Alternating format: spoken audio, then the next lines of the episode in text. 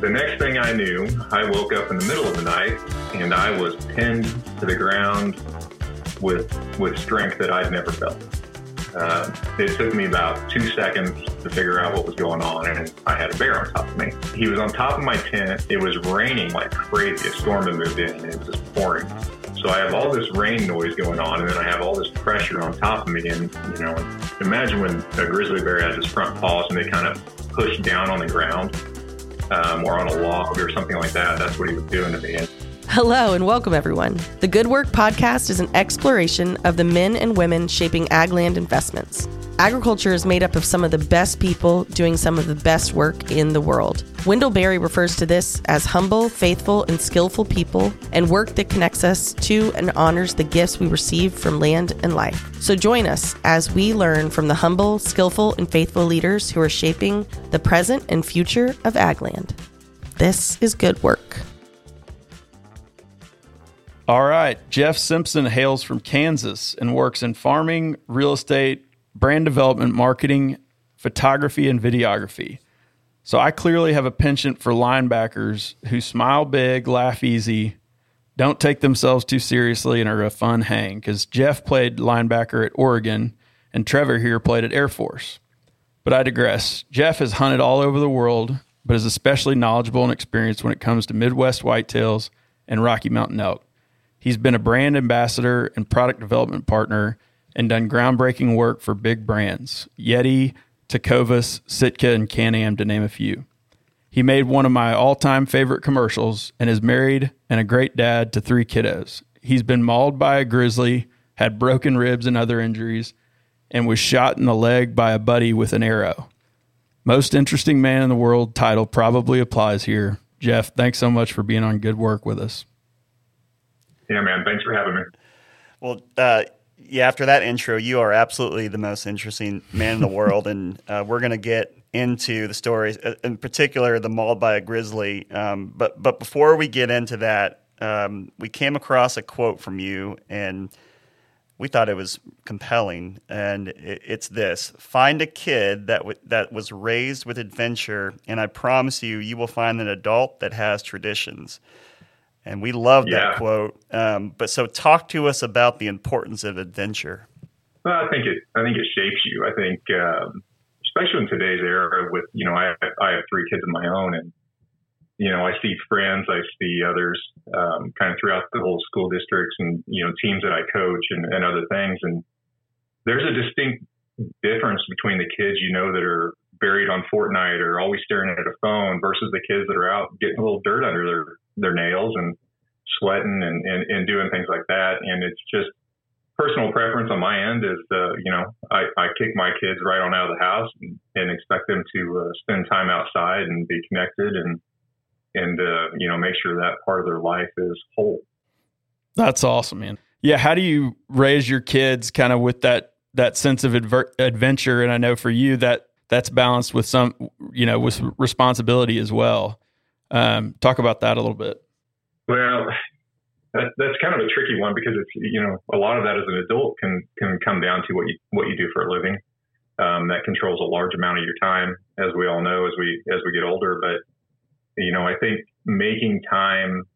You know, for instance, one of the things I do with my with my boys is we have what we call man training trips every year, where we hop in the truck and the camper and we just take off and go to the mountains, or you know, we figure somewhere else to go. And that's where I get to put on them like, hey, you guys are cold, cool, make a fire, um, and, and, and allow them to mess up um, and allow them to figure it out, and you know, obviously be there for uh, safety measures and, and making sure we're not burning down half the western states. But you know, you allow them to go out and do those things and and and, and capture that sense of problem solving, right? You know, it's one of my favorite things with, with, with in the world is you know how a lot of Navy Sea- SEALs reference work the problem. And if my kids were in here, they would tell you they've, they've heard me say that a million times. If they've got a complaint, I always ask them, "Have you worked the problem? Are you to the point where you need me, or have you, or do you need to continue to work the problem?" Um, and I think all of that leads into adventure. And I think the only way you can get in those situations is being outside and, and, and you know really seeking out situations that, that make you work the problem. Absolutely, man. It, that that reminds me. Last summer, I was on a similar trip with my 10 year old boy. And uh, fortunately, I was not rowing the drift boat down the Rio Grande when my buddy uh, smashed it into a bridge and we sunk the boat. And my son, you know, everybody was safe. It was fine. We were on a gravel bar, but he goes, Dad, are we stranded? And I was like, Yeah, buddy, we're stranded, but it's going to be fine. it appears as such. yeah. The, the, the failures make you stronger for sure. Yeah, man, they make better stories, right? It's uh, no one no one sits there and talks about all the things that went smooth, right? That's excellent. Where did this come from? I mean, your your um, were you instructed in this way growing up as as a young man? Uh, tell us a little bit about your childhood, where where, where you were born, and um, and, yeah. and where you learned some of these principles that you're teaching your boys. So, born in Abilene, Kansas, which is a, a cow town. Um, didn't spend a lot of time there. I was really young. Don't really have any significant memory of it. But I, you know, we moved just a little bit east to right on the border of Kansas, and Missouri, and Blue Springs, Missouri. Driver three iron to Kansas, no big deal. But you know, we grew up there, and you know, I, I had my parents were busy all the time, and I spent a lot of time with my my grandpa. My dad was always present. Mom was always present, but when they weren't around, I was with my grandpa, and he was a you know, as cowboys they come. You know, my whole family, my my dad and his brothers and sisters all grew up on a farm, uh, which turned into actually the, the the town lake at a later date when I was older. but it's uh, you know, I think it I think it came from my grandpa probably mostly. He always would, you know, he was from the Pacific Northwest up in Seattle. Um, he was a farmer, uh, and he always took us from as young as I can remember. We would go to Wyoming antelope hunting. We would go to Colorado. We would, you know, we were always going somewhere to do something. So I would say most of that was instilled mostly through him. You know, his, his tolerance for whining or complaining on anything was was very low.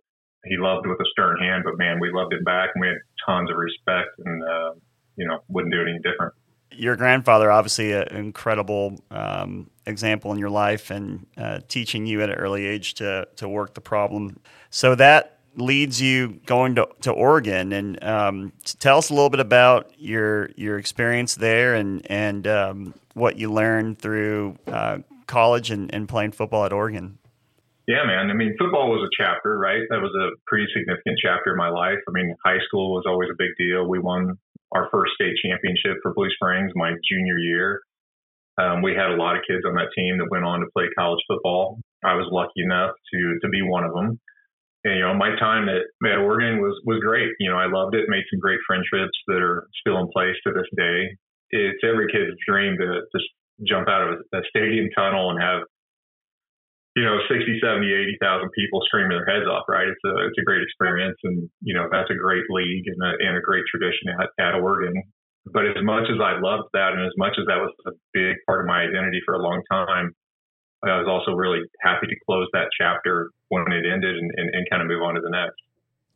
Yeah, Jeff, I was telling Morgan and Trevor uh, your your giftedness when it comes to kind of capturing the soul of the outdoors and just the passion behind things. I told him about that Yeti commercial, which I think is one of the best I've ever seen, where you're you're filming multiple scenes all spliced together throughout the seasons. But so yeah, talk about from was it the back of the truck one. Yeah, yeah.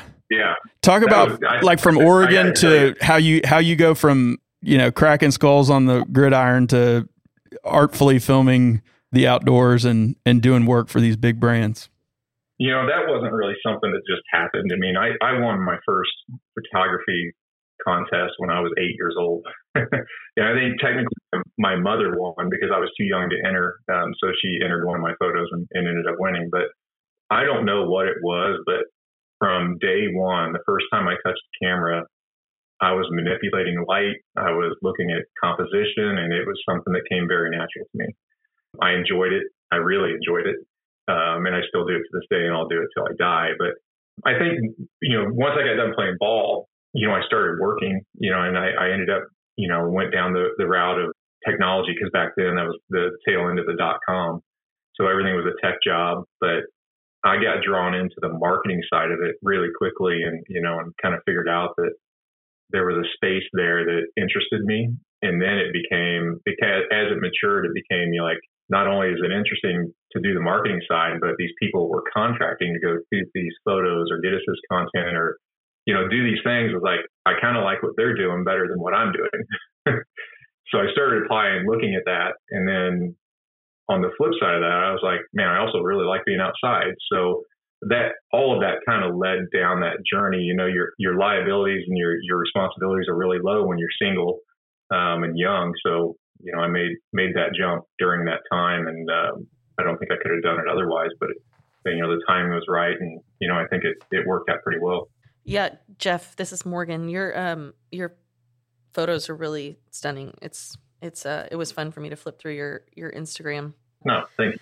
Now you have transitioned into investing and owning land, and yeah. I would love to know just just more about the recent transition and um, some of the high points of your history and what brought you here. And I would also love to know kind of how your your art uh, in photography ties into you know the land and investing side and how you kind of tie those two skills. It's kind of a left brain right brain um, combination, you know.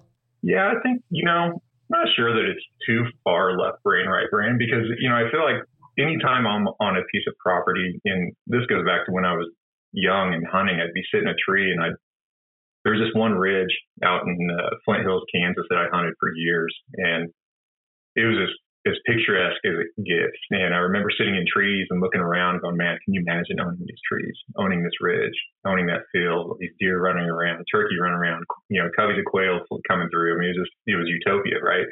Um, so I've always been really drawn to the idea of, man, being the landowner of this and the respect that you should get the land. It was it was it wasn't from a financial standpoint as much as it was just with like this setting, this this you know, nature setting, this utopia could be mine if I work hard enough. You know, and that that was always kind of the drive behind that. And I think looking at it like that, I've always taken a lot of landscape photos. I've always taken a lot of wildlife photos, and all of that really leads into when you're trying to help other people accomplish their goal of land ownership. You know, you can help them, you know, look through the weeds and, and see the beauty of each each property because every property has its own story whether it's water, trees, native grass, wildlife, all that, you know, it all exists there. You just have to uncover it and see it. And I think the, the photography side and, you know, kind of that background of mine helps me see that a little easier than others. And I certainly love the, the aspect of regenerating that, that habitat on farms that or ranches that have been kind of neglected. So, you know, Mac and I have a perfect story of that uh, out in Barber County right now, a, a ranch that had far too many cows on it for far too many years. And, you know, we're doing a regenerative process on there to help the native grass restore the waterlands, the, the cover, the, you know, and everything's going really well. But it takes time and it takes effort and also takes, uh, you know, some knowledge of what, what's going to work and what's not. Yeah, it's it's been amazing to to see that on on this specific property. You just had trash everywhere and and completely overgrazed and and Jeff and his team have done an unbelievable job of of just like you said, regenerating the the landscape. You know, you it's amazing what what rain will do, but also adding adding water for for wildlife. It just has totally transformed the place, and the the quality and health of the animals is is stunning. So that's been really fun to to watch on on what was a pretty tough, bad shape, kind of burn up, beat up piece of ground. Yeah, I'm not, I'm not sure I've ever walked that many acres without seeing one single deer print in my life. And that, that place was it. You know, when we first, the first time I walked it, did not find a single deer print. Yeah. Now you got, we, we got elk, we got quail, we got whitetails. I mean, it's amazing. Yeah, it's loaded up now. It's, it's great. So we, and we've been really lucky this year. We've gotten a lot of, a lot of rain out in Western Kansas. I mean, we're coming out of a drought that was really bad last year, but things are looking good out there. Is that, is that kind of your niche would you say, Jeff, finding finding something like that that needs some love and regeneration and and some yeah. some real like investment and kind of like you said, being able to see it from a different perspective. Is that is that kind of your niche in the in the land investing world? Yeah, you know, I think I like finding those those properties that have the right undulation and have the right water right water features and the right potential for cover or food and you know and trying to help develop that and get it to a certain point. And not every property is going to have it. You know some of them just will never have cover. Some of them will never have water. You know water is really hard to, to replace or create. So you know you, you want to look and you also want to look at you know zoom out and quit looking at just that singular property. You want to see what are the major, major drainage ways that are, you know, three miles radius and, you know, how do they flow into the property? And you take guesses of how these deer and, and, other animals migrate through the properties to decide whether it's one you want to take on or not. That's awesome. I love your comment. Every property has its own story, and you obviously use your giftings to help um, really discover what that story is. And uh, you're you're from Kansas. Kansas is, is home for you. Talk about the what you love so much um, about Kansas and Kansas land in particular, and what would you say you think is overlooked or undervalued from an investment perspective? The essentially the story that you can help see and discover that is is might might be overlooked right now. I don't think Kansas is a great secret by any means right now. I mean, we're pretty well known for our deer herd. we're highly, you know, touted for that. But we also, a lot of people don't know, our, our quail population is doing doing pretty well right now. And you know, we'd love to see it continue to grow and get to, to when I was a kid. You know, going back to when I was a kid, quail hunting was my first love, hmm. and that was what we did. And quail were everywhere. And then for a number of years, that that really you know dissipated, and we you know you got to a lot of years none of us even quail hunted because we felt bad shooting one because there just weren't enough. Um, and we're getting back to that point now to where it you know it feels comfortable going quail hunting, and you know we're making sure we're putting in you know milo, sunflower, other other crops that support um, support the birds, and we're trying to limit our spraying. Right, we want to make sure that we're not spraying chemicals in areas areas that you know these quails should be hatching and everything else. So we you know we're doing everything we can to take care of them, and the efforts seem to be paying off because we're seeing a lot of birds. But back to your question, the uh, the thing about Kansas is you know different parts are known for different things. I think everybody thinks of ag ground when they think of Kansas, and there is significant ag ground here. But there's also in you know certain areas it's a lot more native grassland and you know cattle grazing and and, and those sorts of setups. Um, there's a lot of good opportunities out there to find properties that are pretty affordable price per acre um, that are solid investments. And you know, right now it seems like the interest is only going up. I mean, I, I know interest rates are up, but the interest in rural real estate and parking some cash out of the market into ranches uh, seems to be increasing daily right now. I have countless conversations every week right now, and it's it's it's pretty interesting to see. And I don't know if that's because of interest rates or a distrust of the markets or political reasons. I can't really predict what's causing it, um, but there certainly is quite a bit of interest. Yeah, you've you've helped some pretty sizable investors ramp up some big land holdings. What I mean, what what do you think is has spiked that interest in in the state and in the asset class?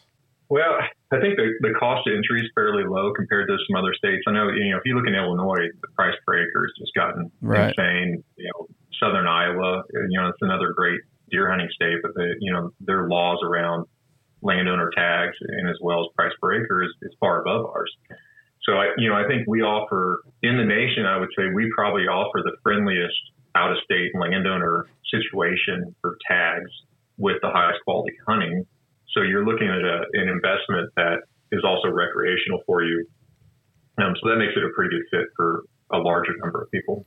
Yeah, that's that's what I love about. It. I mean, the wildlife mix you can have of obviously w- very well known, high quality, large whitetails. You get elk and even mule deer in some places, but then like you like you've touched on, tons of quail and and wild turkey and even pheasants, and all that's on top of income that can be generated either through grazing and, and agriculture leases or operating yourself. And yeah, yeah man, I, am with you. In in Kansas is is your experience that most of the big um, farms and ranches are still owned by by families and by individual farmers and, and ranchers, or are there is there different types of money coming in buying buying land, or what's the trend looking like? Yeah, I mean, right now there still is a, a, quite a bit of it is family owned and you know legacy ranches and farms um, throughout the state. But there, there's certainly a you know we have our we, we certainly have our share of out of state landowners. You know, my personal goal is just to make sure that no foreign entity is ever buying our dirt. That's just a personal mission of mine. I want to make sure if anything's for sale, we're making sure it's going to people with like interests. Yep, share the same kind of conservation philosophies and and regenerative ag philosophies yeah. as well. You you gotta you gotta give us the the grizzly bear story. You know. Yeah, I mean, we, we would be doing our listeners a disservice if we we. I've been I've been chomping at the bit, re- ready to to hear the story. So yeah, um, mauled by a grizzly. I mean, you, you can't say that in an intro and not get no, the story. No. Yeah, you know, and you know, mauling is a word that you can define differently. Right. So it, technically, if it touches you, you're you're you're listed as a mauling. So, I got I got uh, mauled by a squirrel the other day. hey, you got to be careful about this. um, so, long story short, I was up in British Columbia moose hunting. I don't know. I think it was only night, the third night of 23. I decided that I was going to be camper extraordinaire, and I found this really nice flat spot by the river to put my tent. And uh, pitched up there. I thought I was in great shape. I actually took a picture of it that night uh, with the stars above and everything else, uh, and, and went to bed. The next thing I knew, I woke up in the middle of the night and I was pinned to the ground with with strength that I'd never felt. Um, it took me about two seconds to figure out what was going on, and I had a bear on top of me. He was on top of my tent. It was raining like crazy. A storm had moved in, and it was just pouring.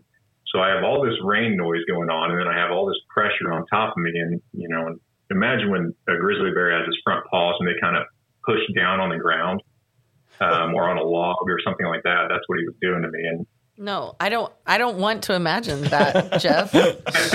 well, you can imagine it in, uh, in a way where it's not you. That's right. You know, his, his left paw was on my kind of on my pelvis and ribs on my left side, and his right one was on my right knee. He was just kind of beating me up a little bit, and I, I don't know what it was, but I, I you know, I very specifically remember I got my right leg free and I heel kicked him a couple times through the tent and everything else. But I mean, I landed a couple good heel kicks, which if that was my last thing, then I guess that would have been something to be proud of. you know, I did that and I said, get out of here, really stern. And, and I wasn't scared at all. Like I knew I had a bear on me and I wasn't, there was no fear. There was no, it was pretty, it was a pretty calm situation given the situation, you know, given the circumstance. And, uh, you know, I heel kicked him a couple times and he gets off And the in this next part, I honestly think has a lot to do with why we're able to sit here and talk today. Is it was raining really hard, and my tent popped up. You know, it just completely popped back up when that bear got off me. And whether that threw water all over his face or kind of reset the bar or, or whatever, but the bear kind of chilled out a little bit for a second. I remember as soon as that tent popped back up, I was pretty, I mean, I was really aware of what was going on at that point. And my bow was outside my tent under the vestibule. My knife was next to me, and I had a little tiny flashlight. And uh, I quietly grabbed my knife and my flashlight and was just listening. And next thing I know, I hear the I hear the bear breathing. They're very distinct when they're that close and they're breathing. And um, he starts poking his nose against the edge of the tent. and I'm kind of leaning away, leaning away as he keeps doing it. And I'm just sitting there thinking to myself, man, if he breaks this fabric of this tent, I got to cram this knife in his nose and scramble like heck. And that was my plan. And that, that was my only plan. I didn't like my plan, but that was all I had. you, you were problem solving. Yeah, I was. That's I was right. working the problem. You were working and, the problem. Uh, Pro con list. Yeah, you, you know, and he he walked around me a few times, and I kept hearing him breathe. And then the worst thing in the world happened. It got really quiet, and the rain slowed down, and I couldn't hear the bear. Um, he didn't come in. He didn't nothing, and then I'm sitting there thinking like, well, man, I almost liked it better when I knew where he was at. And I remember telling myself, I was like, I got to get out of this tent, and I really didn't want to. I had this false security that this three millimeter fabric was, you know, protecting me against this bear. But finally, I decided I was like, all right, I'm going to take my flashlight and I'm going to wave it around. Maybe this tent will look like a UFO and he'll run off. Um, so I, I swung the light around a little bit, made some noise, and, and then I got out of the tent. Um, as soon as I got out of the tent, you know, it was like Magnum PI with a flashlight looking everywhere, very feverishly prepared, thinking I'm going to get ear holes at any second. But everything was good um, I picked up his tracks walking away from me, so I went the other way. And uh, you know, I, I scurried over to the the guy that was in camp with me was actually the uh, president of the Outfitters Association in BC. So I, I got over to his tent and got in there. I said, Michael, I need the gun. And he's like, sure, it's right here. And then like two steps later, he's like, why do you need the gun? So then, you know, the rest of it kind of went from there. But at that juncture, I didn't even know I was beat up. You know, I, I was just kind of getting along, trying to figure out what I needed to do to get everything straight. And then, uh, nothing else really happened that night other than the fact we started figuring out that my, you know, ribs and side and knee and everything else was pretty, uh, pretty beat up. But, um, all in all, I was pretty lucky to, to get out of that one.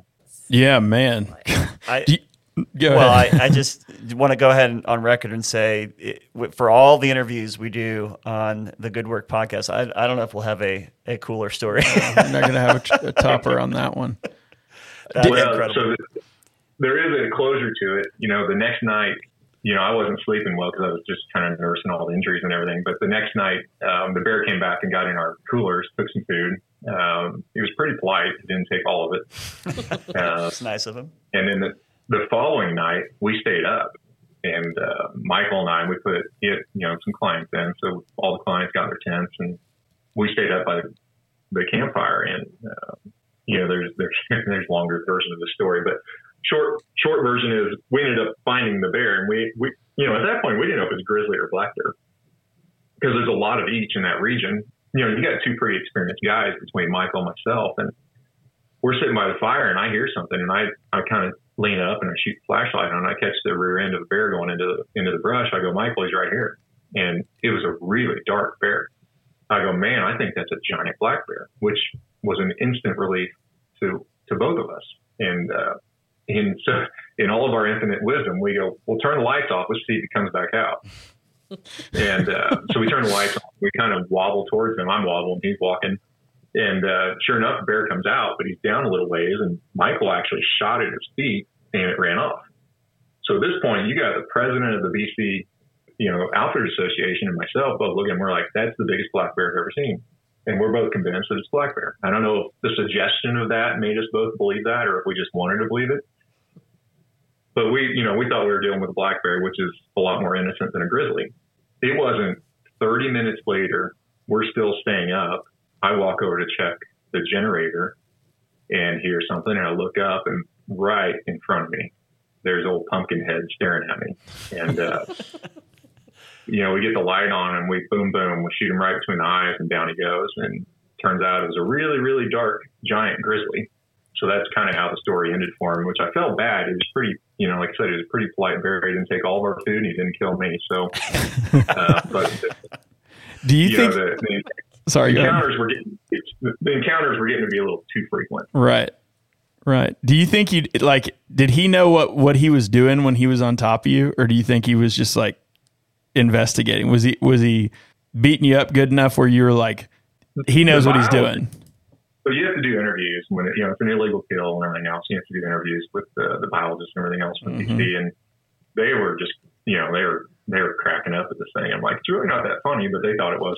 You know, the way he explained it to me was, you know, grizzly bears they pounce on logs and swap at him. something wiggles, and then they bite. And he goes, for for the life of me, I don't know why when you wiggled and kicked him, he didn't bite you. Mm. He goes, he should have bit you. Yeah, just out of pure behavior. Um, so I, you know, I had some, uh, I had some, maybe his grandpa helping me out from up above, but it, uh, you know, I had some luck on my end on that deal. But, you know, I, I think he knew I was in there because all my guy lines were popped. Um, and I had, he'd circled my tent. I mean, they're, they're very aware. They can smell anything. He, he could hear me breathing.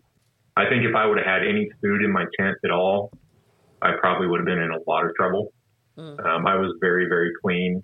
Um, had no food, no nothing in there. Man, that's amazing. Yo, you definitely worked that problem, my friend. Um, all right. Well, there, I mean, we, we already uh, through this interview. I mean, we we've had um, ways to describe describe you, and um, but we would love to hear what three words your really close friends, your your wife, parents, your your grandfather would consistently use to describe you that's a tough one there. Um, loyal would definitely be one. Um, mm. I don't have a lot of friends, but the ones I have are near and dear. And outside of that, I don't think anyone would ever call me lazy. Uh, and non, non-lazy. so yeah, I mean, every, everything I do has you know you can trace it back to doing it for for the kids and, and the wife. I'd I'd add thoughtful just as I've gotten to know you uh, or gotten to know you over the last year, Jeff. I think your your approach to everything you do, you're in, in, intensely thoughtful about. Yeah, I think that's probably the backcountry hunter in me. Yeah, um, you learn to plan pretty thoroughly when you do a lot of backcountry stuff. That's excellent. Well, there's a set of questions uh, that we ask all our guests. Uh, we'll call them good questions, and uh, we we uh, you know we change them up uh, just to, to, make sure that they fit um, our, our guest. And so, the first question, and I, I don't think it's the uh, the bear story. So that would be our, our my guess is what's your favorite adventure story? Oh man, oh that's a tough one too. Um, it's actually probably the first one that came to mind would be there was a three year period that I was chasing a deer in Kansas that I ended up never getting. Um, I had four encounters over three years with him, and I I had convinced myself, and I still to this day believe that you know he would have been really really close to a typical world world uh, world record. I had a great journey with that deer, man. Seeing him, I saw him chasing does. He whizzed by me at Mach 10 a couple times at 20 yards, and I just couldn't get the shot. But I really enjoyed being in the woods with that deer and, and watching him. And um, I never figured out how he died. Never found his sheds. You know, obviously I would have heard about it if someone would have killed him. You know, he is a mystery, and uh, I think mysteries like that are what keep you coming back. He just mm. he just died of old deer age out in the out in the yeah, I think he, you know, and he, he very easily could have downgraded to the extent of being eight or nine years old or 10 years old to the point where I just didn't recognize him. Yeah. Yeah. Well, I don't, um, I don't know much about hunting. So, um, I, I, I haven't chimed in much on these topics, but it's your first grizzly mauling conversation. Is, this is my first grizzly, grizzly mauling. Okay. So my, mine's more general. Jeff, what is your perfect Saturday? Perfect Saturday. I guess that depends on time of year. You know, I, I enjoy watching my uh, my Oregon Ducks play football on Saturday, but I also love when uh, the kids get to go out to the ranch with me and you know put some time in the tractor or, or in the tree stand or you know taking pictures or farming or you know any of those things. You know, typically every spring we burn, um, and man, we we have a good time as a family out there burning native grass and you know kids love it. And so uh, that's a pretty lifelong memory for them. You know, not a lot of kids get to see 300 acres on fire at one time and, and, and control it. So it's, uh, you know, those are anything outside, I'm, I'm pretty happy with. And you mentioned earlier, uh, earlier that you farm Milo and sunflowers on on your land, or maybe that's the ranch that you were talking about with Mac. What else? What else do you guys farm on your on your acres?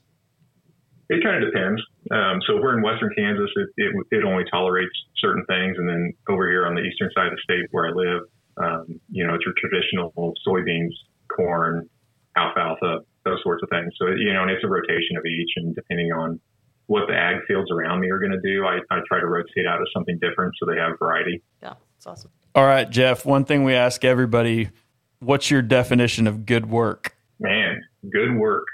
I think it's work with intent, you know, intent to do to improve something. You know, I think all this work we do on these ranches and each piece of ground is to leave it in a better state than we found it. Um, so I would consider that good work. Love it. That's awesome. That's what Girl Scouts always told me: leave everything better than you found it. Man, thanks so much for doing this, Jeff. This has been awesome and and and fun as always. Getting to talk to you, we all enjoyed it and very much appreciate your time, man. Yeah, man. Thanks for having me. Thank you, Jeff. Yeah, thanks. This episode is brought to you by McFarlan Capital Partners. At McFarlan Capital Partners, our mission is to cultivate people and property with passion and purpose. McFarlan Capital Partners has a 30 plus year history as a private equity sponsor in real estate.